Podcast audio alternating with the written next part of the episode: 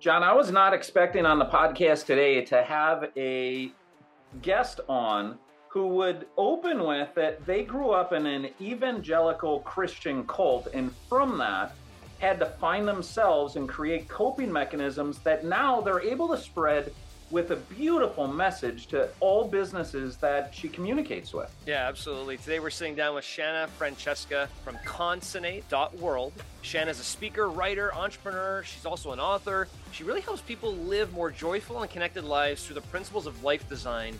And through this conversation, Rich, we even come up with a formula for how leaders can intentionally grow themselves. And I can't wait for people to learn more about that one. Yeah, the formula was a fun thing to create with all three of us. We also hear from her where's the line of good culture versus bad culture, and she's very clear on where that line is.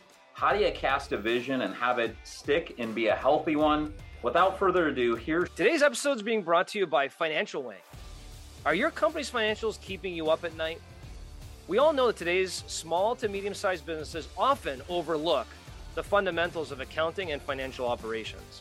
Our friends at Financial Wing can help with everything from bookkeeping, monthly closing and reporting, budget planning, and much, much more. Financial Wing's reliable and professional approach will quickly build your trust and turn your finances into an asset versus a liability. Go to financialwing.com/eu for your free 30-minute consultation and see what they can do for you. Shanna, welcome to the Entrepreneurs United podcast. Excited to have you on with Rich and I today. We'd love to learn a little bit more about your story. Yeah and why you're on a mission to number one thanks for having me here. Number two to address your question i'm on a mission to share it because i know that curiosity and getting intentional with our lives will change the world. It does change the world because it changes us changes our perception and perception is reality right? So to be able to question the nature of our reality to to come from a place of curiosity rather than expert rather than a place of expert right because when we sit ourselves in the seat of expert there's nothing left for us to learn wow which, okay which inherently cuts off our ability to actually connect to other people if we know what we know there's no way that other people can challenge that frame of reference because we know we're the expert right mm. and so when we can then put ourselves in the place of curiosity we then open back up the ability to reconnect to ourselves and to one another Okay, no pun intended. I'm very curious. Yeah. what you're saying is very true, right? Yeah. Uh, I think way too much in today's society. I don't care if you're watching the news, you hear two people talking about politics or really or whatever. People just seem to have this hard stance of no, what I know, I know what it is. And I think taking the angle of curiosity to explore what people yeah. are talking about and have that open mind does yeah. change people and the world over time. Yeah. But how did that come to be your mission? Like why why is that important for you? Why is that your why? I grew up in an evangelical Christian cult and in an abusive household where I was told that everyone knew and I was required to obey their knowing. And what I saw it do was usurp my autonomy. It usurped my ability to experience the world in ways which I would choose for myself it um, it was a violation of my personhood. And so when we sit in a place of knowing for other people, even for ourselves, we start to violate other people's boundaries. We ignore them completely. When we can sit from a place of curiosity, we can ask, hey, how do you want to show up in this world? How do I make space for that? How do I not take space away from you? And then when we get intentional, we can recognize what's meant for us and what's meant for other people and not for the purpose of seeking power take away from others, right? We can know what's meant for us, be able to sit with that, embody that, and leave what's meant for others for them. And I think we're in a place where we're watching significant power grabs that are continuing to harm more and more people. And so, because I've experienced that firsthand, I've experienced people grabbing power away from me and away from the people around me in an effort to exploit and extract resources. I've seen exactly what it does, I've seen how it breaks down people and perpetuates trauma. And you can't perpetrate trauma against other people. You cannot actively harm others and not harm yourself in the process. We're just watching the world around us break down. There's no no real sense of community. There's no real sense of connection, and that's what we're meant to be as human beings, connected to one another, living community together. We're meant to live this life together, but we're dysfunctional in that, right? Because hierarchy is teaching us that we have to be more powerful than others, and power is over others, right? And so we can't be connected to people and have power over them. And we're watching the rise of mental health difficulties for people, depression, suicidal ideation, all of these unhealthy things because we are more disconnected from ourselves and others every single day. And so, me, my work is deeply rooted in how the hell can we get back connected to our own humanity and to one another because we need it. Shanna, first of all, I am so sorry for your experience when people use words like abusive and violation of personhood and trauma. That's incredibly sensitive stuff. And yeah. I, I'm sorry you had to endure that. And that's not okay. Thank you. I appreciate that. For episodes or entire shows on things like the Freemasons, because they're a secret kind of organization. Some people might call them a cult. Certainly, when you say evangelical Christian cult, like their entire shows, because people are like, I'm curious, what is that? I don't want to go too deep down the road of, hey, just out of curiosity, let's make it interesting and let's talk about that, particularly if it's painful. But when that's the first thing that you cite as something formative for you to have created your mission. I can't help but be curious to double click on your experience yeah. having grown up in a evangelical Christian cult, as you put it, and yeah.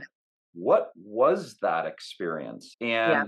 then ultimately, and I don't want to stay in the pain part of that, but I'd love to hear a little bit more and then ultimately, what are the coping mechanisms you created that led you to some of the freedom you have now?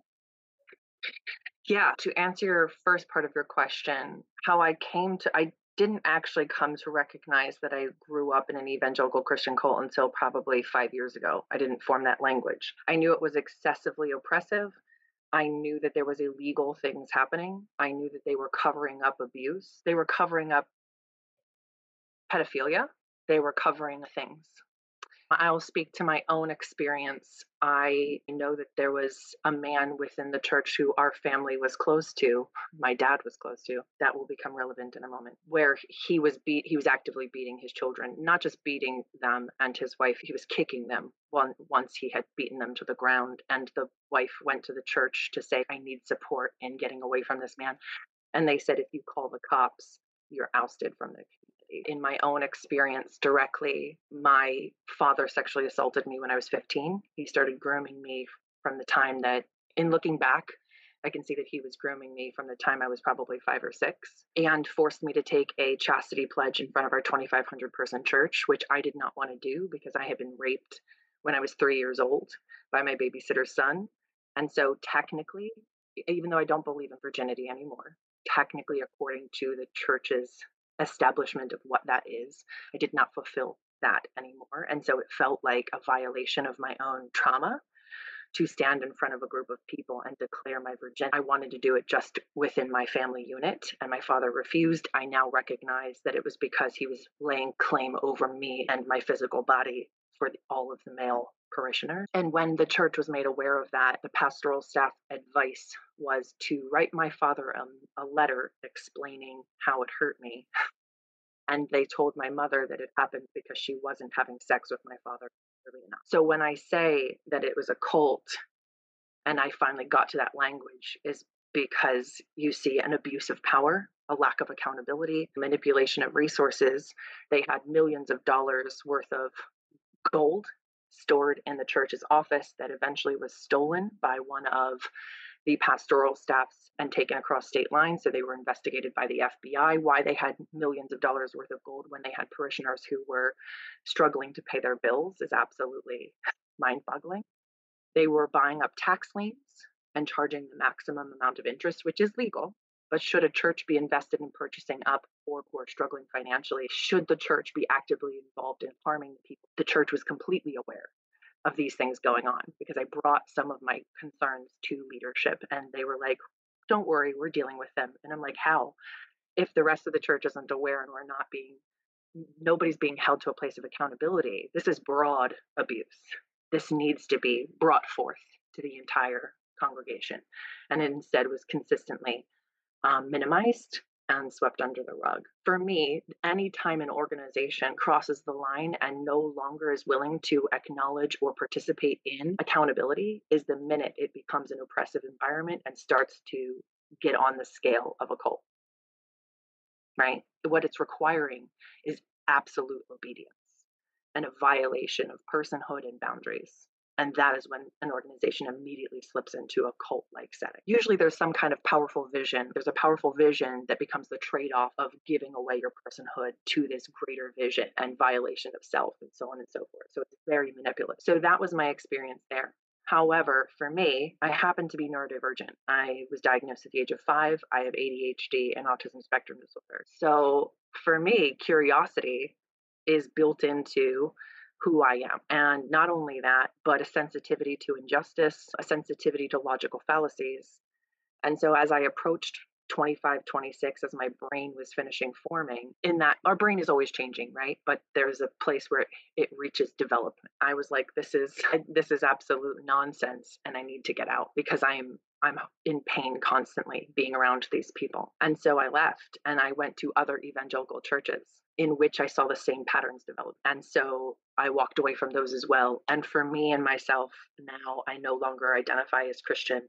I'm agnostic and investigating Buddhism and other religions that to me Buddhism is like the anti-religion for me and I don't want I don't mean to offend anybody who is religious and has deep rooted faith. I've walked away from religion in its entirety, but what led me to that place of being able to walk away from a cult was curiosity and asking like what exists outside of this? And that curiosity led me to read books right? Which is why education is so important because education breaks through harmful ideology. Mm-hmm. it necessarily starts to foster curiosity and this is why i say that things that sound innocuous like little statements like curiosity killed the cat we should abolish them right? Because nothing is innocuous about that it is a foundation of don't be curious, don't question authority, don't do these things. It starts to lay the foundation of these hierarchical, exploitative environments and violates our personhood. what I think is important is people be able to question and determine what's healthy for themselves. For me, religion is not healthy, but I see other people in my life who are still very Christian and they acknowledge that I've walked away from it and we respect each other's belief systems and we allow that their truth is their truth and my truth is my truth. What's healthy for me is maybe not healthy for them. And that's the place that I think that we need to get to is a place where we don't see other people's ideology being different than ours as a threat, but recognize there's a benefit in them. Recognize that's how we build community and connection, right? It's like the difference between monocropping and following indigenous practices. Monocropping steals nutrients out of the soil, right? When you have indigenous practices like the three sisters where you have plants growing together one's feeding the soil that the other plant needs they're growing up together you have this group of things that are able to grow stronger and healthier and happier together than if we are to singularly use resources until there's nothing left and then necessarily have to abandon that practice and left with no resources in that soil. As a community, we need to be cultivating that soil with our differences rather than homogeneity. That's a long answer to your question, that I that hope it was, Yeah, that's amazing. I'm compelled to share with you. I find you absolutely impressive in how you've evolved to be able to talk about your story, how you articulate concepts, um, the way that you go about telling that. I just feel honored to be in your presence with somebody who has so much clarity about their past, about what it is, what it was, what can be for themselves. And it's rare. I think John and I have done over two years of podcasts, and I'm not sure we've had any guest come close to the level of clarity and articulation you have and it's no wonder why you have a company built around a mission of you sharing your message because you do it so powerfully. And people, I'm sure, want to hire you to come and talk about community in their organization and your experience and how to not have that. So I'm compelled just to share with you a few thoughts and feelings. I've had as I was listening to you there. Yeah, go for it. I would love that. I would like to know there are a handful of people who have had a similar experience, who have had repression in their environment, who have been abused. I imagine there aren't a ton of people that have all of your experience, pieces of it. And then there are people who don't have exactly that level of pain. What is your message that relates to all audiences in terms of getting clarity on where they are, who they are, and what they may want next for themselves? I've never met a single human being who hasn't been through something that was traumatic for them. Not one. Something that altered their perception of reality, something that hurt deeply, right? Whether it be the end of a relationship, whether it be even for some people moving, right? It's an aspect of my work is recognizing our connection to interior environments, right? So two thirds of our time we spend inside of our home and our happiness, literally our happiness. A study came out in 2019 of the three most important things to our happiness as human beings. Number one is our mental health. Number two is our home. When we have built a story and a life inside of an environment, moving, breaking that connection and venturing into the unknown of a new neighborhood, of a new environment can be very it can be painful fearful it can also be traumatizing if you're forced to move that from that arena. So even these things that in our life i think our environment tries to minimize oh you're just moving it's not that big of a deal. It is if it's to you. And so i think getting curious about our own pain points the things that have helped form and mold us and not being afraid to touch the pain and to feel the feelings it's when we get really connected to our to ourselves right? The minute we try to numb the pain and ignore the pain we also numb the joy. We also prevent ourselves from being able to feel the joy. And when i say the difference between joy and pain i don't mean we have to experience trauma but we do need experiencing challenges because challenges push us outside of who we knew ourselves to be before that moment right and so I, when I'm talking to any human being, and I have a vast array of clients, for one client, it might be that they couldn't actually have children and they ended up adopting and then working through all of the nuance that goes with adopting a child and dealing with that child's needs and addressing and empowering that child's needs because being adopted is a very traumatic thing. There's lots of there's lots of pain points for, as human beings right? And so it, it doesn't mean my work doesn't mean that you have to have been through something deeply traumatic but simply being comfortable with feeling our feelings and experiencing these moments and letting ourselves move through pain right is is a very important aspect of my work because not a single human being makes it through this life without some kind of pain. It's just a part of our existence. Buddhism teaches us that too. There's no, there's life is pain. Part of life is pain, right? It's growth, it's change, it's fear. All of these things are painful to us, but getting comfortable with being uncomfortable, I think, is the most human thing we can do.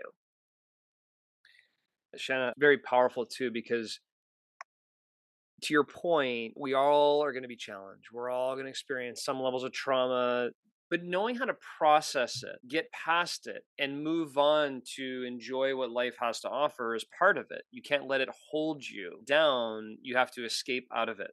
And, so I really love everything you're saying about that. This podcast is called Entrepreneurs United. Yeah. And we have a lot of entrepreneurs and entrepreneurs within companies that listen to this podcast. And I have to go here specifically for the relevance of business because there's something you're talking about. And Rich, you may remember I had a recent debate with a guest beliefs of an entrepreneur and how they impose those beliefs within their organization because that's what they believe. And I was trying to articulate in that debate the position of what that's not your position as an organizer of people because different people may have different beliefs. They may in the us you may be a republican or a democrat. That's very toxic these days to have those conversations. I don't believe Maybe that's your place as a leader to exert your influence through Yeah. the business of your beliefs. And we so we had a really good debate about it. he had, he made some really good points as well.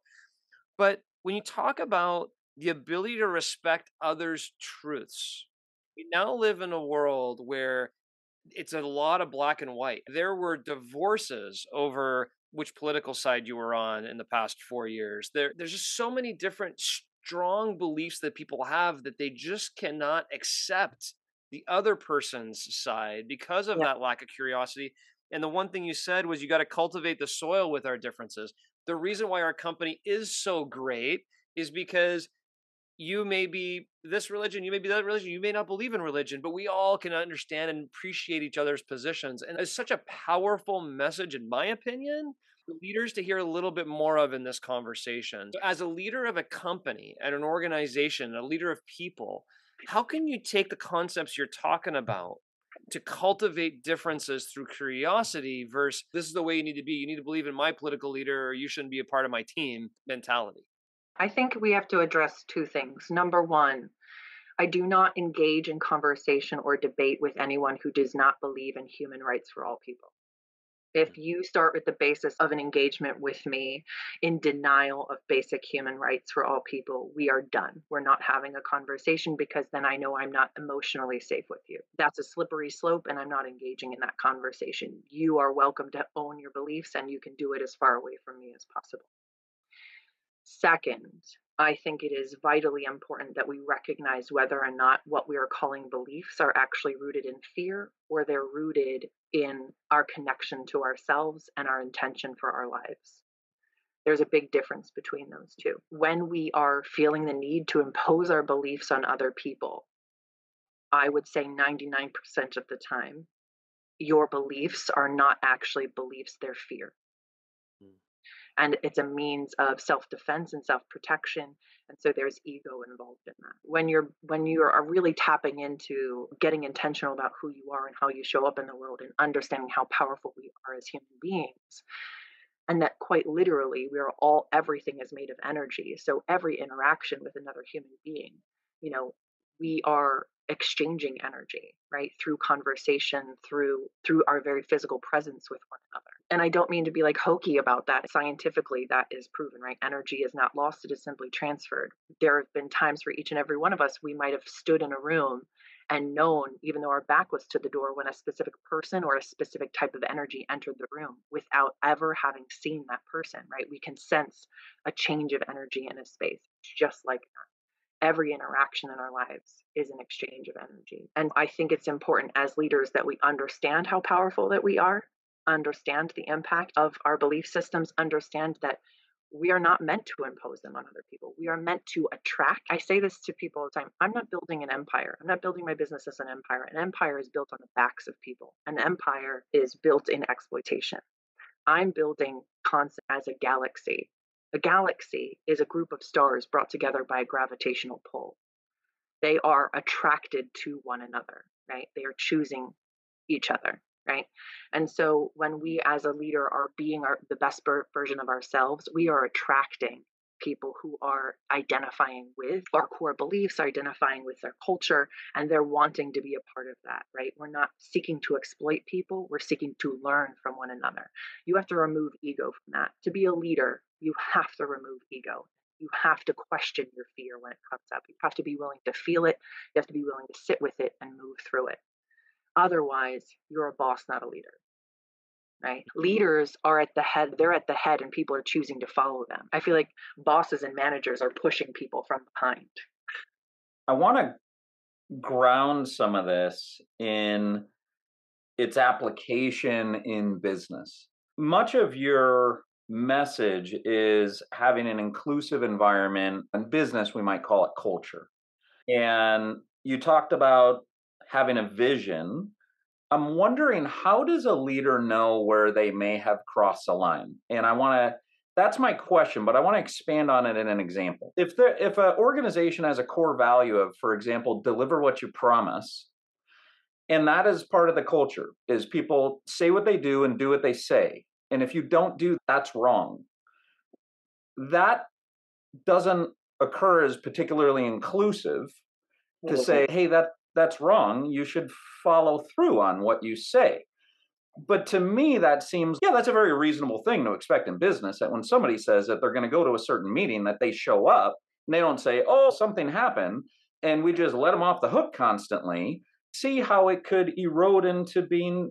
Where's the line? How does a, when you consult business leaders, how do they have a litmus test between hey, that's really good and acceptable culture, but there is a little bit of restriction to it on how you need to behave around here, but it's not oppressive.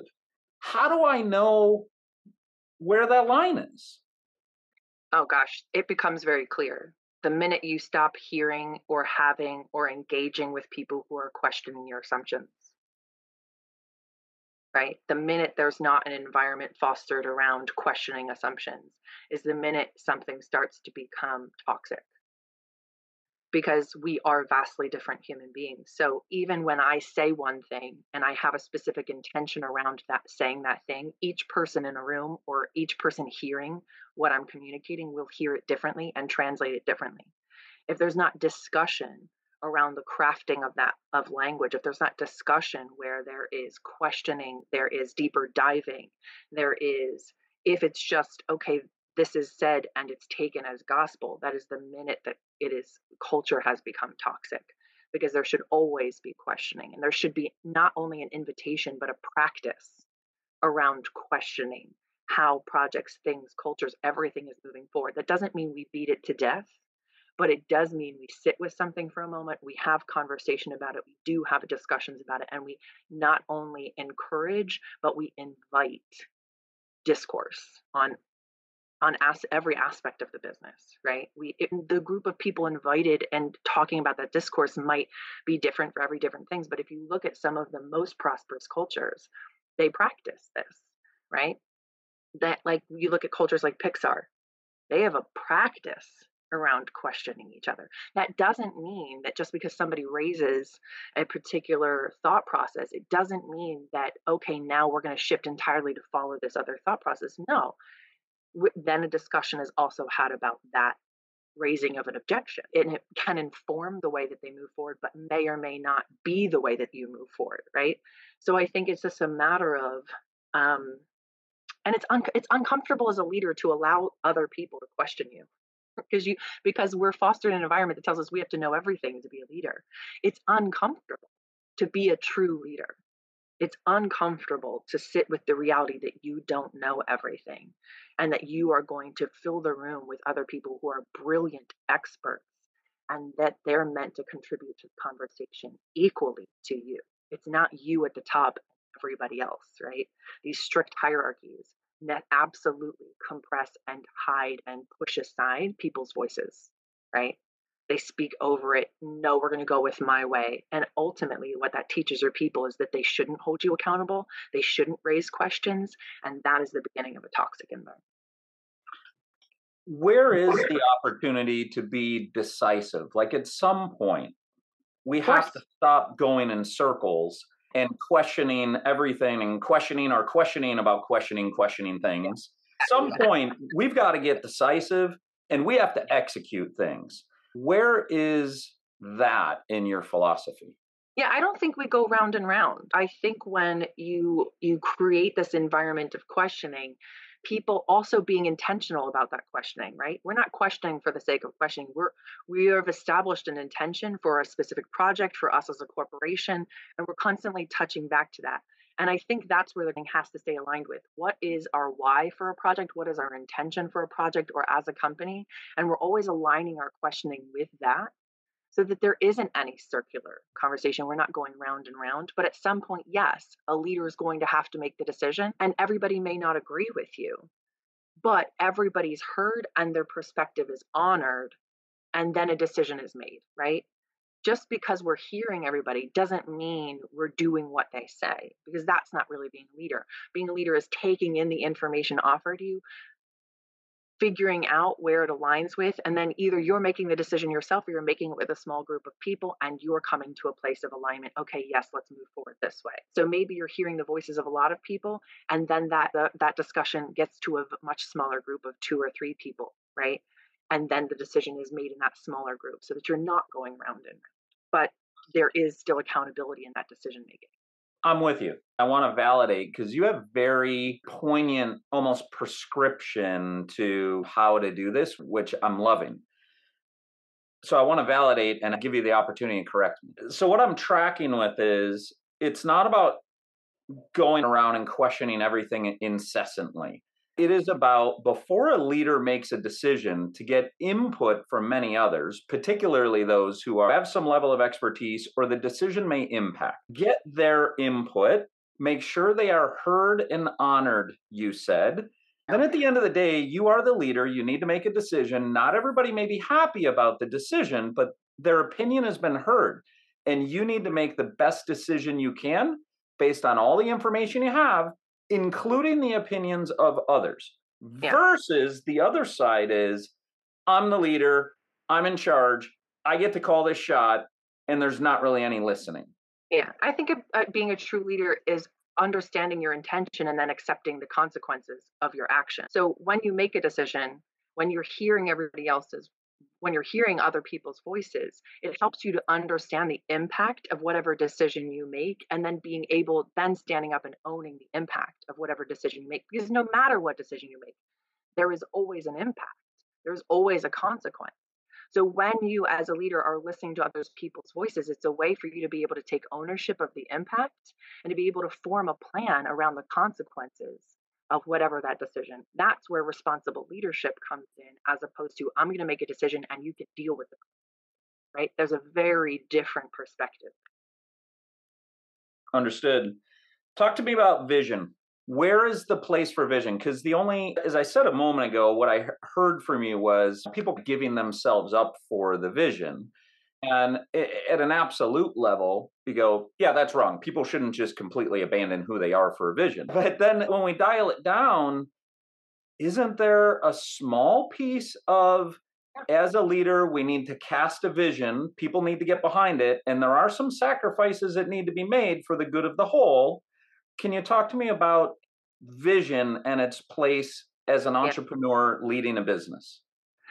Yeah, for me, when I sat down and I established what it is that I want to do, what I, uh, you know, I think as a leader, when you cast a vision, like I said, it's about attracting people who align with that and who that vision doesn't violate their own personal boundaries. And so I think whenever we're talking about vision and forming vision, we need to understand again the consequences of that vision. We need to understand the impact. And i think we need to sit with it. Is it really is it why? Is it tied to my why what am i doing? Why am i doing it? What's the impact of what i'm doing? Yes you need vision and yes people gather around that vision but also we need to recognize that as a company because we're because we're filled with people necessarily change and grow and so their their ability to align with that vision also changes and grows and they may grow out of alignment with that vision and for me as a leader whenever i see that happening because i'm in constant conversation with the people who work for me whenever that starts to happen we talk right and they're like actually i think i'm going to start looking for another job like i'm moving into another aspect of my life i want to be able to do this or that or because there's a lot of traveling, there's a lot of on site going on, right? So, my project manager, when she got married and got pregnant, she really needed to be able to have a little bit more of a regular schedule and she couldn't be out in the field anymore and wanted to be able to then be a stay at home mom. And after the baby was born for a period of time. And she was so profoundly impacted by the vision. She's like, there's no way I could stay away that long right? And so i need to take a step back. So i was her reference right? We talked through what was she looking for. She was sounding things off of me. I did not take it personally that she felt it was time for her to move on. And i think that's important when we're forming vision is that we not ask people to give themselves over to it without question. I think we have to establish vision. It's what people gather around but people are people And so, like, they're going to align with it for as long as they do, and then they might not anymore. And we can't take it personally. And we need to be there to support those people who have supported us because they're giving such an immense amount of energy to us to help us grow something we should be willing to then give back to them in that same way and support them in the next leg of their journey. And that's how we build community. I just had, like my project manager, she got in, she started working for someone else back in November. We just had lunch last Saturday, two Saturdays ago. So, like, we're still in relationship with one another. We're still part of each other's community. So, I think that's another thing is yes, we're establishing vision, but that doesn't mean it doesn't grow and change and people are going to stay aligned with it forever. There's not obedience to it, right? There's alignment with it. Jenna, I'm listening to this conversation and I just wrote down a formula based on this conversation. And I'd love to just challenge you and Rich. Rich, I'd love your input on this as well as to whether or not you'd add something to this. The formula for ultimate growth as a leader, growing yourself as a leader. Yeah, because that's where it starts. That's right? really, really matters. Exactly. Yeah. If I was to say, hey, here's the formula that you as a leader can learn to have the ultimate growth, I would say there's three things based on this particular conversation. One, be curious. That has to be number one. Foundation. Number yeah. two, be respectful. Number three, be open. Mm-hmm.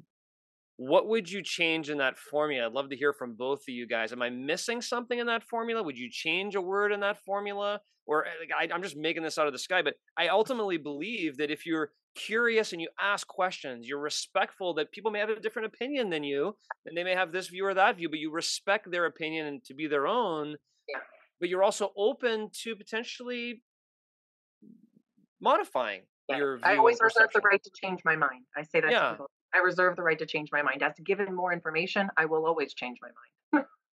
How do you guys feel about that formula? I think it's I think it's a great reduction of what we've been talking about because I, I think it's I think it's great. Yes, it can be once you dive in, it's expanded on, but I think those three key things are absolutely the formula for sure. I think Shanna's being nice to you, John, because I have a word from her that I think should be added. Okay. What is it? Intentional. Yeah, I think mm. okay, and the re- okay. So what I would say is that those three things equal intention.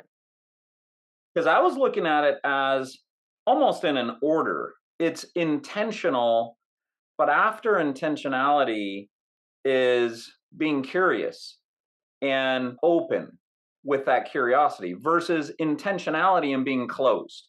Don't just have no intention. Like you, you've got to have an intention and then be curious about but it. If can you truly establish an intention if you haven't been curious about what's possible first? Yeah, I'm with Shanna on this one. So to me, instead of stack ranking them, yeah. what happens formula is this way. It's like an al- it's like an algorithm. It's like a math problem. It's horizontal, not vertical. Would you go curious, respectful, open equals intentional? I think so. Yeah. Yeah.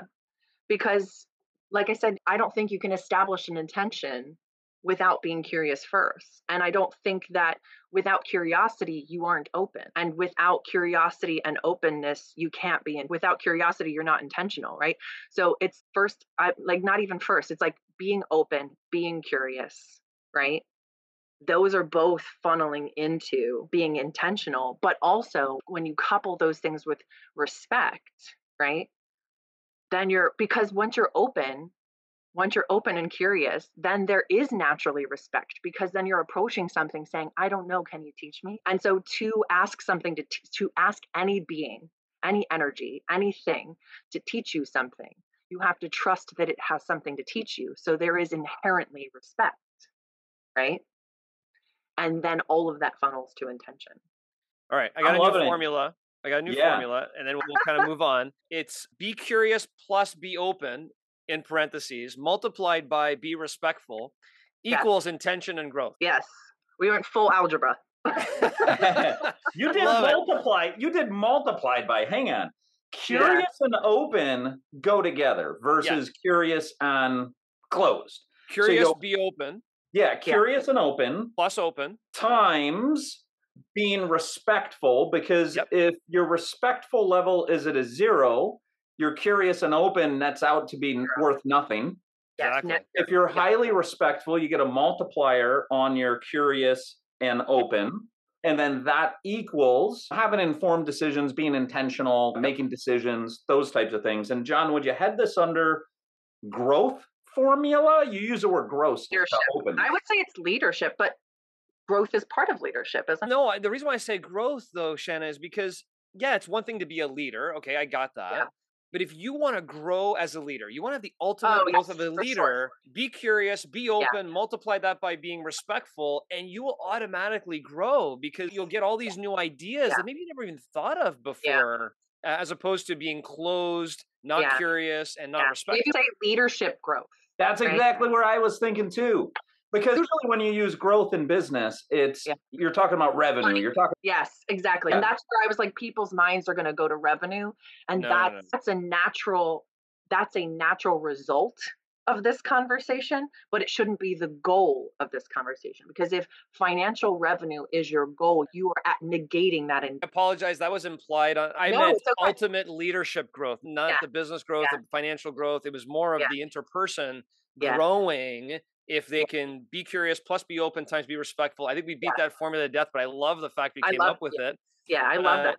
And we've agreed on leadership growth formula. I want to make sure my notes are correct. I'm going to reread these guys. Yeah, I'm 100% going to use this.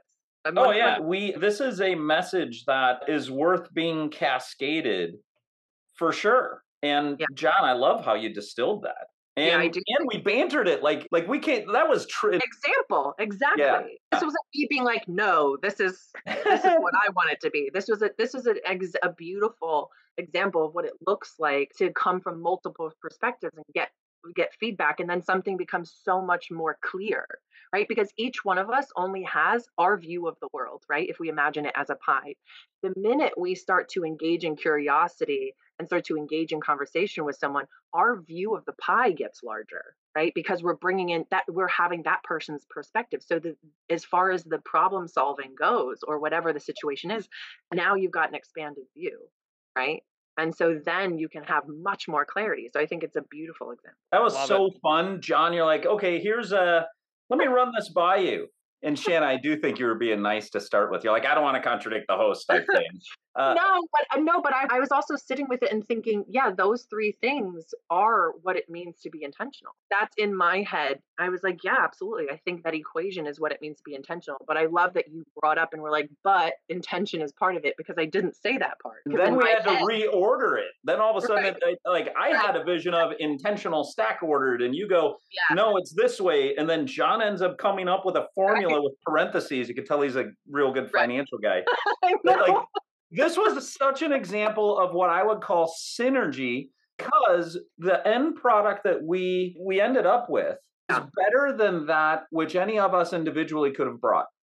exactly It required all three of us to get Yeah. to this piece of beauty around this leadership growth formula.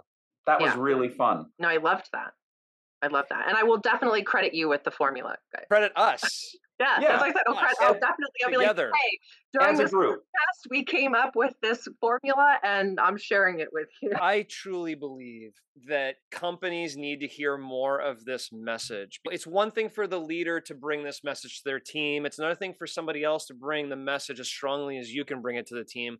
How can people listening to this, if they want to get more of you, they want to get more from your business, what where should they go? What should they do? Yeah, absolutely. I would say the best place, just head right to my website. I'm sure you're going to tag it in the show notes. It's www.consonate.world. There's information about group coaching, about one on one coaching, about upcoming workshops. There is, and you can always reach out to me about those things. My contact information is there. And yes, you're emailing me directly. And yes, I do. You can also subscribe to an email list, which I only send out when I have something intentional to share. It's not a regular thing where I'm just blasting people.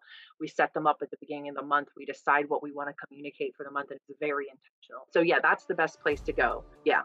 You can also listen to a a bunch of the podcasts I've been on. So we have different varieties of conversations that may help people in different views because each host has a very specific view of what I do and what I talk about. And I love that perspective. And so those may be helpful to people as well. Awesome. Rich says this a lot, and I'm going to steal it. You gave us a lot of gifts today, uh, and we really appreciate the conversation. This was great. Yeah. Thank you. Thanks for having me. Please stick around for a few more minutes while Rich and I break down this episode. John, I could not appreciate more you role modeling the very formula that you were just putting on the table, going, hey, what do you think about this growth formula? And my gosh, was that sculpted by each of the three of us just live to become something? Yeah, and I appreciate you saying the role modeling of that. It certainly wasn't intentional. I guess that's maybe a double back. But sometimes you got to synthesize what's being said to you and just boil it down to okay, what is being said here? And for me, as I started just thinking about it, when a leader is curious and asks questions, when they're open to hearing what everybody else has to say, and they're very respectful of people having different opinions than them, I found that to always work. And you've been in those meetings, and I've been in those meetings when you have a leader who does the complete opposite, right? They come in hard nosed on what their opinion is. They don't care what anybody else thinks. They're not open to changing their mind, and they're borderline disrespectful. No, you don't know what you're talking about. This is what we're doing. And in today's society, that just doesn't work anymore. But it takes it a step further, Rich. You may be, I may be talking about a business problem, and here's a business problem, and I want to be open and curious and be respectful of your thoughts on this particular business problem. That's one thing. Where I think this is creeping over into danger zone is I I have a certain political belief and I'm going to spread that through my company and I don't care what you think, you're wrong. I'm right. My party is right. Your party is wrong. Religion, you can do the same thing. If you don't have this religious belief, you're just wrong. You got to convert to my side.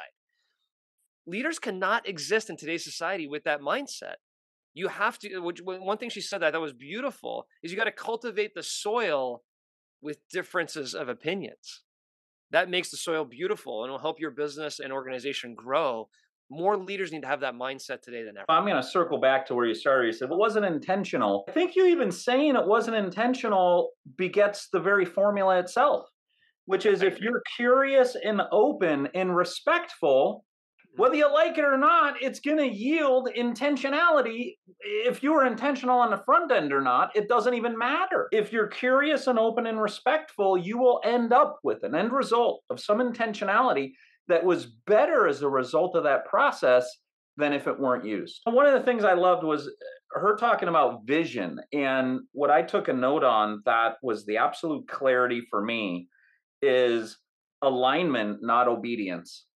That is the clear cut differentiator. You are selling a vision in the company. And she started with to attract people who align to it and not require people to give themselves over to it without question. And then I just summarize that as alignment, not obedience. And that's a fine line around the vision, but it became clear when she was speaking about it. Yeah, absolutely. The other thing I want to tie together, Rich, as I'm thinking through this, is something I thought was very powerful in what you said that every interaction is an exchange of energy. And what's beautiful is when Shanna's on with us and we're kind of bouncing these things around, we're just bouncing energy back to each other and back and forth.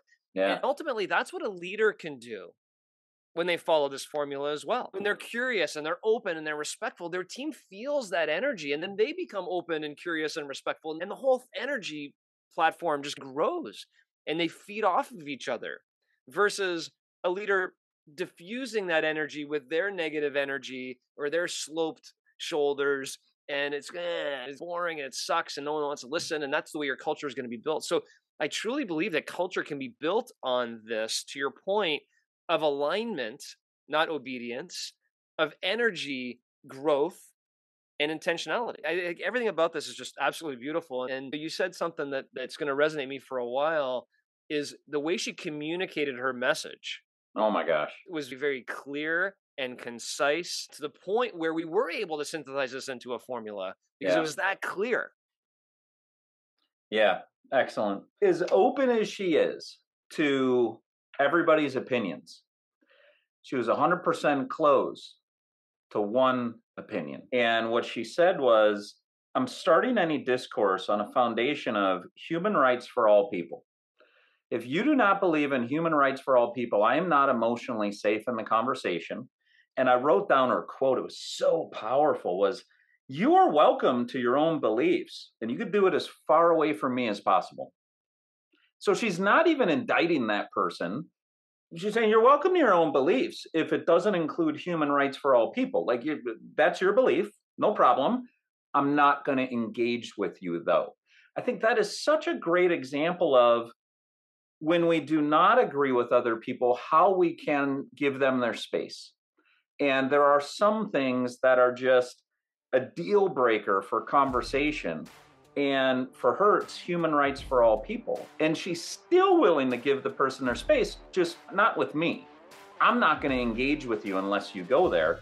And it, just her clarity on that, it's just refreshing to talk to somebody so clear on their own beliefs that are so founded in these just universal principles.